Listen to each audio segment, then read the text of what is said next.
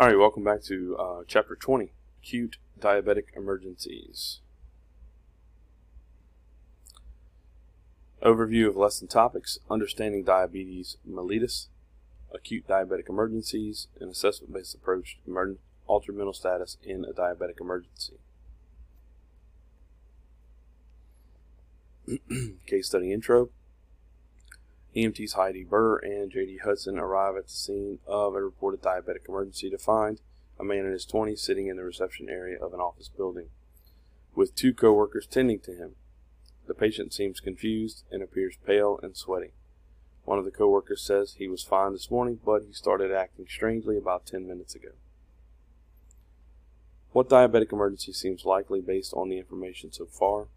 And what information would you need to confirm your hypothesis? Remember, I encourage you to write these questions down, pause this video, and so you can answer them as we go along. Alright, introduction. Diabetes can cause changes in mental status related to alterations in blood glucose level. Acute diabetic emergencies are life threatening. Prompt recognition and care are critical, and diabetes has serious long term complications. Understanding diabetes mellitus. Under normal circumstances, hormones control the blood glucose level. Diabetic emergencies result from abnormalities in the blood glucose control. Glucose, or sugar, is carbohydrates, uh, which are the primary energy source for cells. Complex carbohydrates are broken down into simple sugars, primarily glucose, for the use by cells.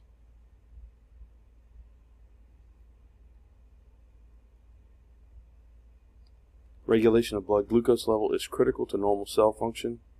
Brain cells can only use glucose for energy and cannot function when glucose is inadequate. Low blood glucose results in altered mental status. Prolonged low blood glucose leads to brain cell death. Excess glucose in cells causes water to enter the cell, which worsens head injury or stroke. With high blood glucose, glucose is excreted in urine bringing water along with it, leading to dehydration. Hormones that control blood glucose levels are insulin, which is secreted in when blood glucose levels are high.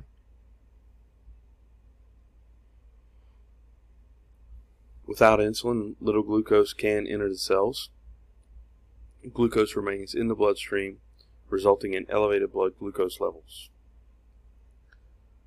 Uh, here we have glucose moving into the cell with insulin and the, the inability of glucose to get into the cell without insulin. So we look on the left, we see with insulin. Um, you see the insulin is going into the reception site. Um, you see also glucose entering uh, the cell. Insulin opens uh, channel the channel for glucose to enter the cell. So when the, uh, insulin um, enters the cell, it opens that channel for glucose so it can open and close to regulate the amount of glucose going into the cell. Um, cell metabolizes glucose to produce energy. Without insulin, um, excuse me, the cell cannot, uh, the glucose cannot enter the cell, and the cell metabolizes fat to produce energy instead of uh, glucose. Glucagon is secreted when blood glucose level is low.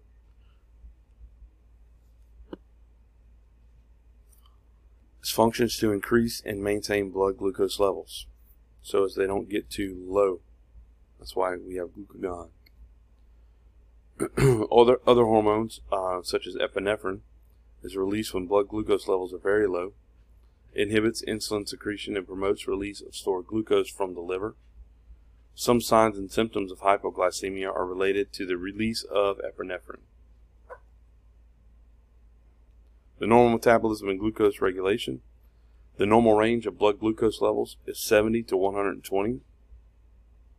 Insulin is secreted in a response to, inc- to increase blood glucose levels. Between meals, blood glucose levels drop. Glucagon is secreted to increase and maintain the blood glucose level. So we see a normal glucose regulations, eat a meal, blood glucose rises to 120 to 140. Insulin is secreted. Cells uptake glucose liver. Uh, cells uptake glucose, and the liver creates glu- glycogen. the blood glucose drops to 70. Glucagon is secreted. Um, glycogen produces glucose. Non carbohydrates produce glucose. Blood gr- glucose is increased and maintained.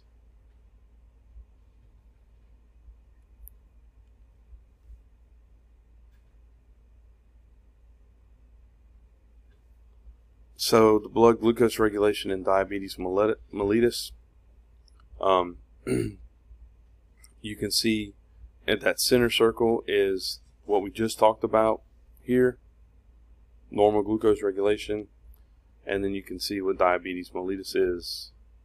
So if it's got a line through the circle, it means it's not occurring due to lack of insulin. So you need to look over that figure. I'm not going to read it to you because I know you can read. Just see the changes between normal and someone with diabetes. Checking the blood glucose level. Testing the blood glucose level with a glucose meter. Normal readings range from 80 to 120, which is, I don't know why they did that because this, the last slide told you 70 to 120, so we're going to use 70 to 120. Uh, when interpreting the reading, determine the last time the patient ate or drank anything.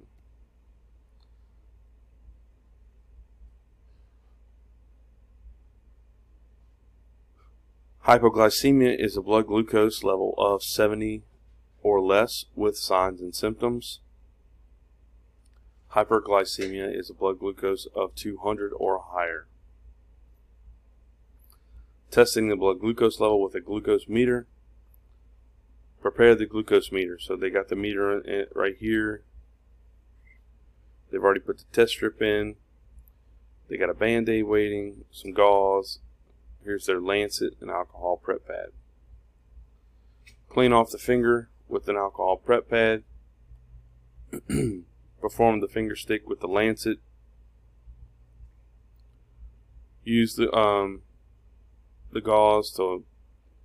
I don't, I don't know why you would wipe off the blood because that's what you need to get uh, the finger stick. So uh, don't wipe the blood until after you do the finger. You, you put the blood in the test strip, as shown here and then you're going to read what the value is here. You're going to discard discard the blood, anything with blood in it, in a sharps container, in a biohazard bag. Uh, some people require band-aid after this, and that's fine. You put one on. I always do, no matter what. Okay, diabetes mellitus is a disturbance in the metabolism of carbohydrates, fats, and proteins results from lack of insulin or secreted that's secreted from the pancreas or inability of the cell receptors to re respond to insulin to allow glucose into the cells. The patient has a high blood glucose level, but the cells are deprived of glucose. The brain cells do not require insulin to use glucose. Excess glucose is secreted by the kidneys, causing excess water loss. The three P's of diabetes are polydipsia, polyuria, and polyphagia. And I'm going to show you the notes here. Hopefully. No, they're not going to show me that, but we'll see what happens. Okay. I want to give you the proper uh, definition. So polydipsia is abnormally great thirst as a sign as a symptom of disease such as diabetes or psychological disturbance.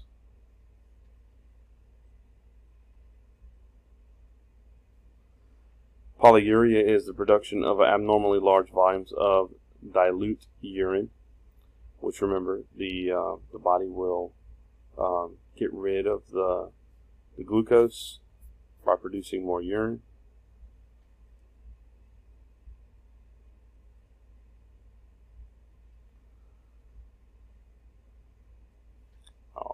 and polyphagia is excessive eating, uh, excuse me, excessive eating from excess hunger or increased appetite. Type 1 diabetes. Pancreas does not secrete insulin. Patients must take insulin to regulate blood glucose. Peak onset is between 10 to 14 years of age. Patients often have a lean build. Patients are prone to diabetic ketoacidosis. Type 2 diabetes. Patients use oral medication, diet, and exercise rather than insulin to maintain blood glucose levels. Patients are usually middle aged or older and overweight. Patients are prone to hyperglycemic hyperosmolar nonketotic syndrome, or HHNS. Diabetics are prone to disease and disorders of blood vessels, such as heart attack, stroke, and kidney failure. Click on the action below that results from a release of insulin. A release of insulin.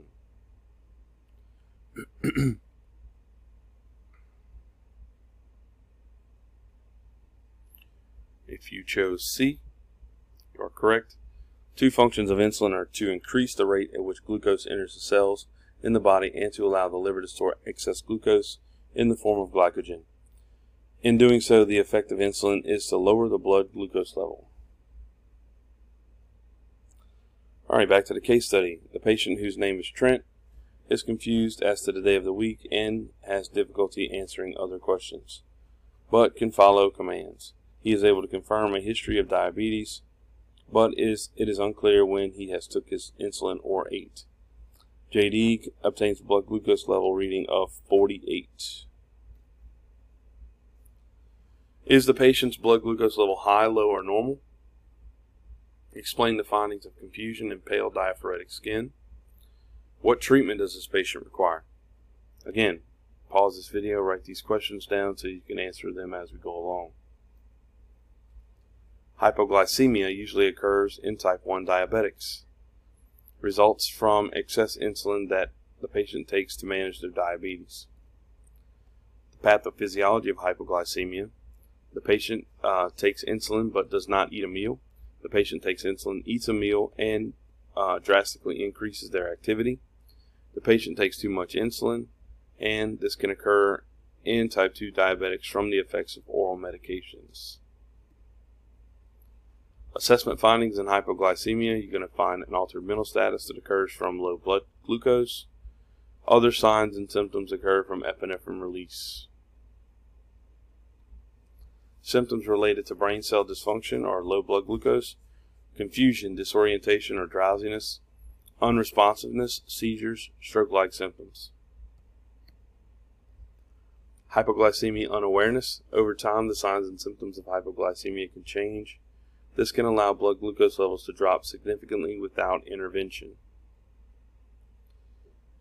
Emergency care for hypoglycemia, uh, we're going to categorize the patient as unresponsive, able to, able to swallow or unable to follow commands, or altered mental status but responsive, able to swallow, and able to follow commands.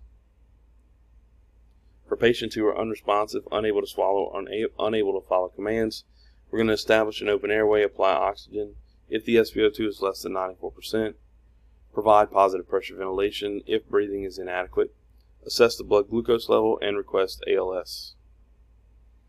The reason why we're going to request ALS is because they can start an IV and they can um, administer D5 or D50, which is a fluid-based um, glucose, because you don't want to put anything in a patient's mouth. They're unresponsive because they could they could uh, aspirate and, and choke. For patients with altered mental status but responsive, they're able to swallow and able to follow commands. We want to ensure a patent airway, assess the blood glucose level, and administer one tube of oral glucose.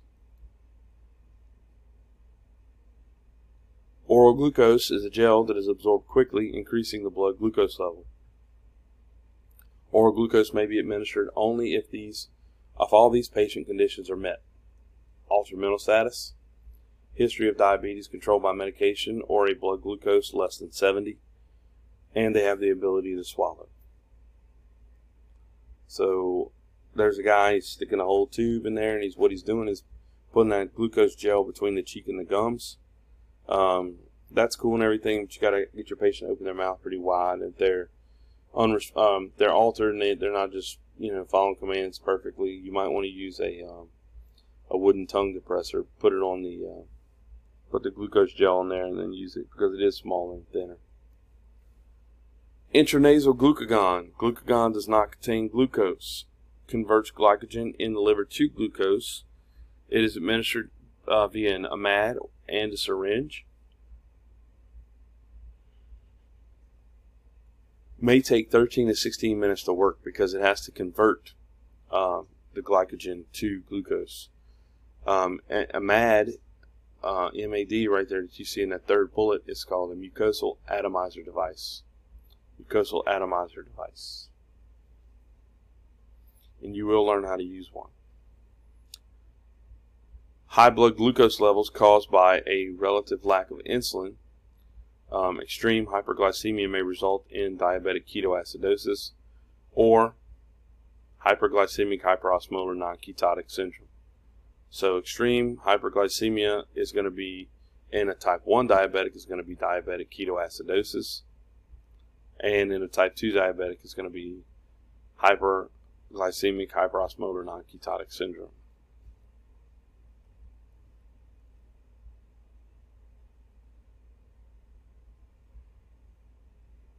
The pathophysiology of DKA, the blood glucose typically is greater than 350, um, 350. Uh, without insulin to help move glucose into cells, cells are starved. Cells begin to burn fat. Can look at this figure. It will explain to you diabetic ketoacidosis starting at 1, 2, 3, 4, 5, and 6.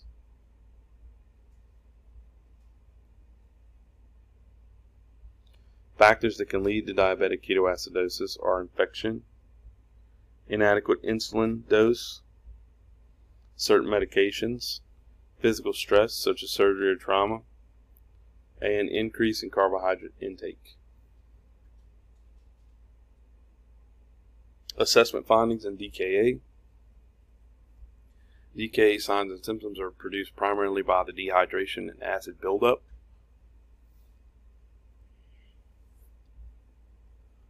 DKA progresses slowly over a few days. Signs and symptoms related to dehydration or polyuria, polydipsia or poor skin turgor, tachycardia, and positive tilt tests. Nausea, vomiting, and muscle cramps are typically due to electrolyte disturbances from the loss of sodium, potassium, and magnesium. Emergency care for DKA establish and maintain a patent airway, administer oxygen, oxygen if the SpO2 is less than 94%, positive pressure ventilation if needed, determine the blood glucose level, if you are not sure of the condition, administer oral glucose if the patient can swallow.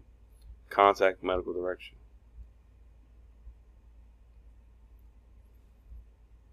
Hyperglycemic hyperosmolar non-ketotic syndrome. The pathophysiology of this is the blood glucose is very high, 600 to 1200, um, which is very hyperglycemic. Glucose is excreted in the urine with large amounts of water. There is enough insulin present to allow the use of glucose and prevent ketone production from the use of fats for energy. Carries a high mortality rate. Here is a another chart to show you what HHNS is. Look it over and study it, please. Assessment findings in HHNS. Um, Signs and symptoms are similar to those of DKA. No significant buildup of ketones in the body and therefore no significant acid load. Uh, no Kussmaul respirations or fruity odor on the breath with HHNS. Establish and maintain a patent airway. Administer oxygen if the SpO2 is less than 94. Provide positive pressure ventilation if breathing is inadequate. Check the blood glucose level. If you are unsure of the condition, administer glucose if the patient can swallow. Contact medical direction.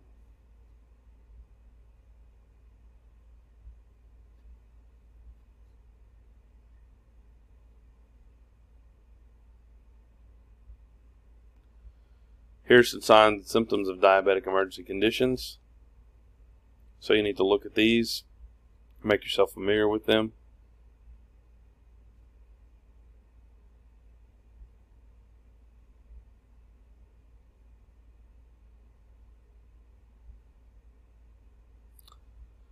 All right, assessment-based approach and altered mental status in a diabetic emergency.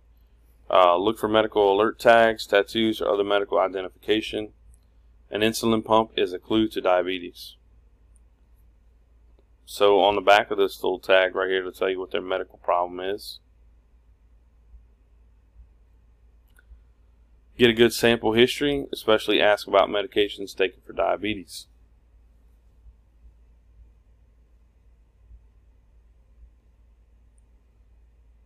Ask the following.